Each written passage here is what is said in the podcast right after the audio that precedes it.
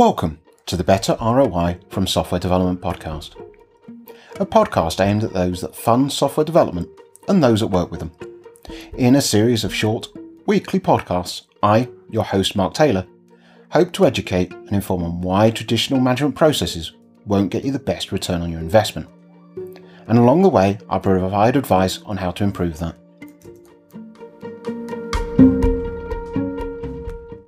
Hi, in episode 150, I reintroduced the series with a new pitch. It was my way of taking what I've learned over the last three years, the last 150 episodes, and almost 33 hours of content, and updating the why of the podcast. Over a number of episodes, I'm taking a deeper dive into the themes of that pitch and why they made the cut. If you've not had a chance to listen to the pitch, it's worth pausing and going back to episode 150 for context. In episodes 152 to 154, I talked about the business side of the pitch.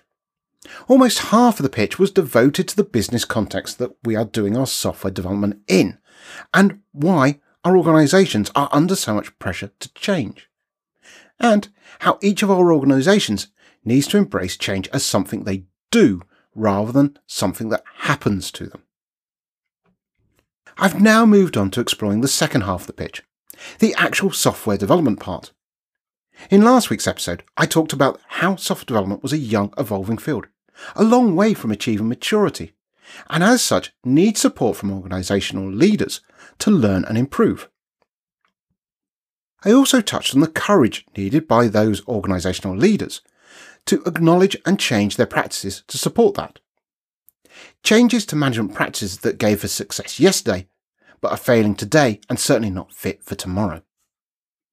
In this episode, I want to take a deeper dive into those management practices of yesterday, where they came from, and why they have brought us success previously.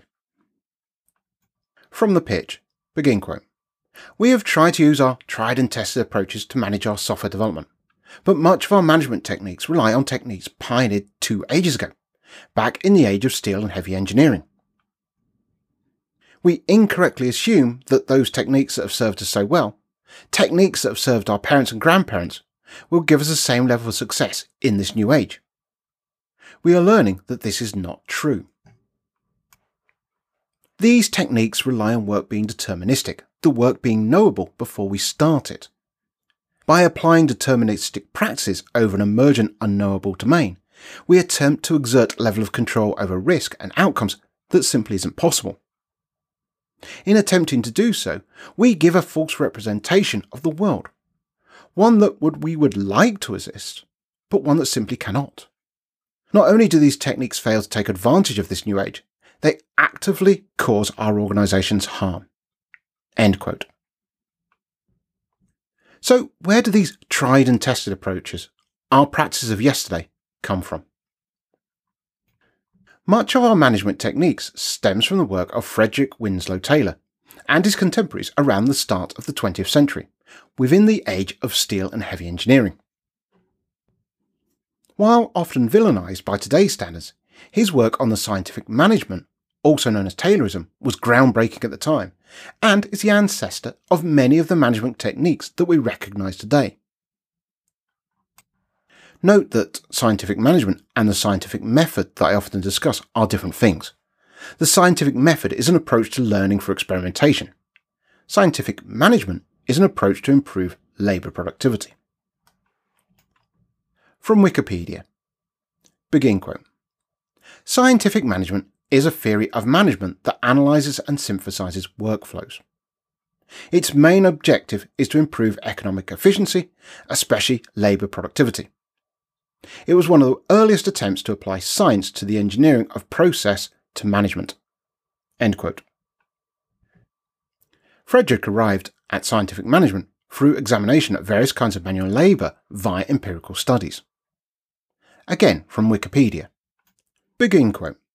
For example, most bulk material handling was manual at the time. Manual handling equipment as we know it today was mostly not developed yet.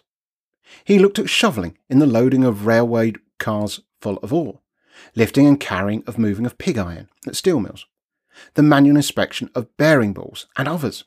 He discovered many concepts that were not widely accepted at the time.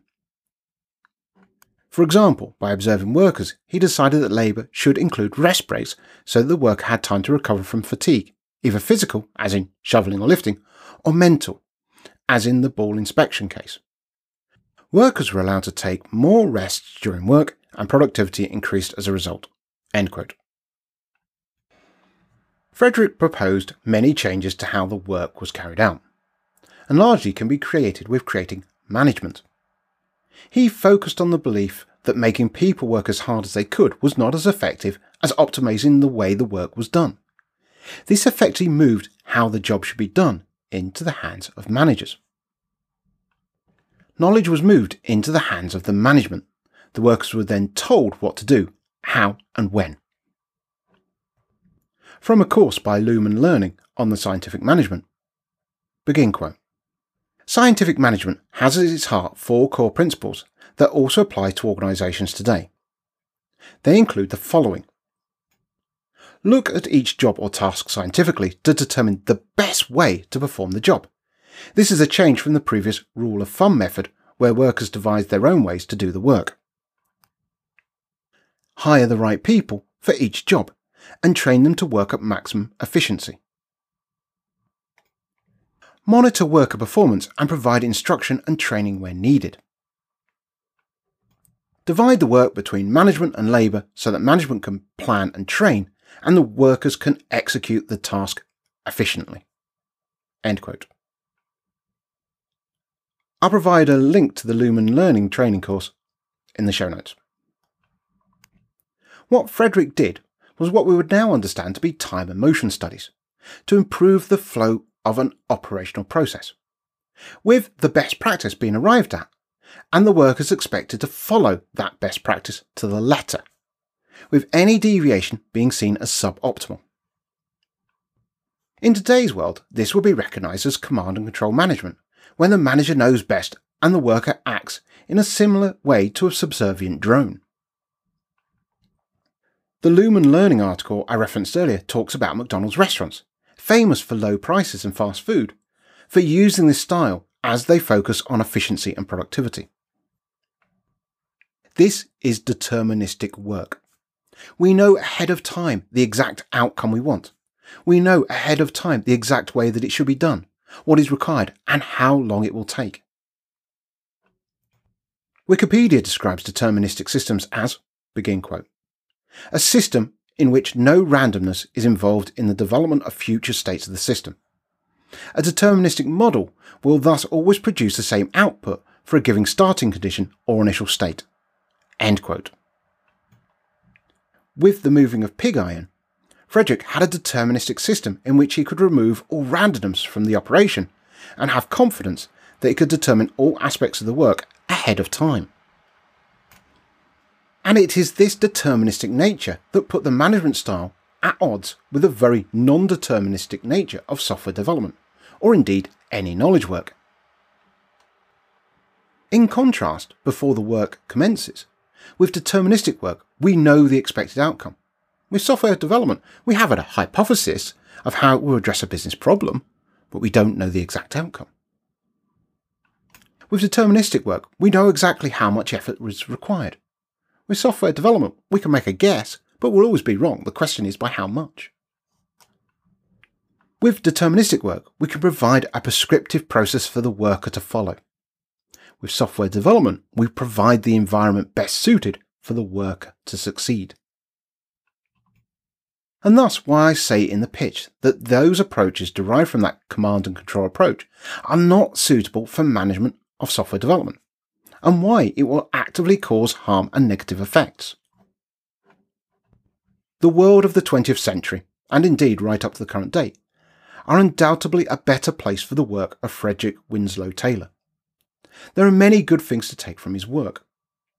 But trying to apply a management style originally developed for better efficiency of moving pig iron to software development is not one of them.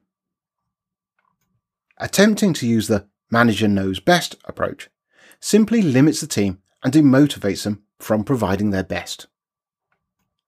So you may be asking, why isn't software development more deterministic? Why do we have so many unknowns?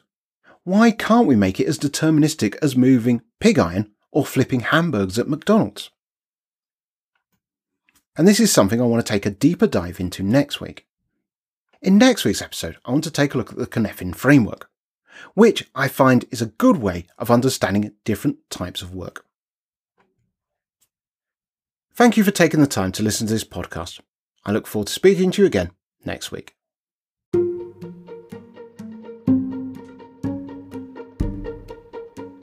This podcast has been hosted by me, Mark Taylor. It has been provided by Red Folder Consultancy Limited, a consultancy that can help you achieve better return on your software development investment. You can contact them at red-folder.com or reach out to me on Twitter at redfoldermark. If you're getting value from this series, please tell a friend and help me grow my audience.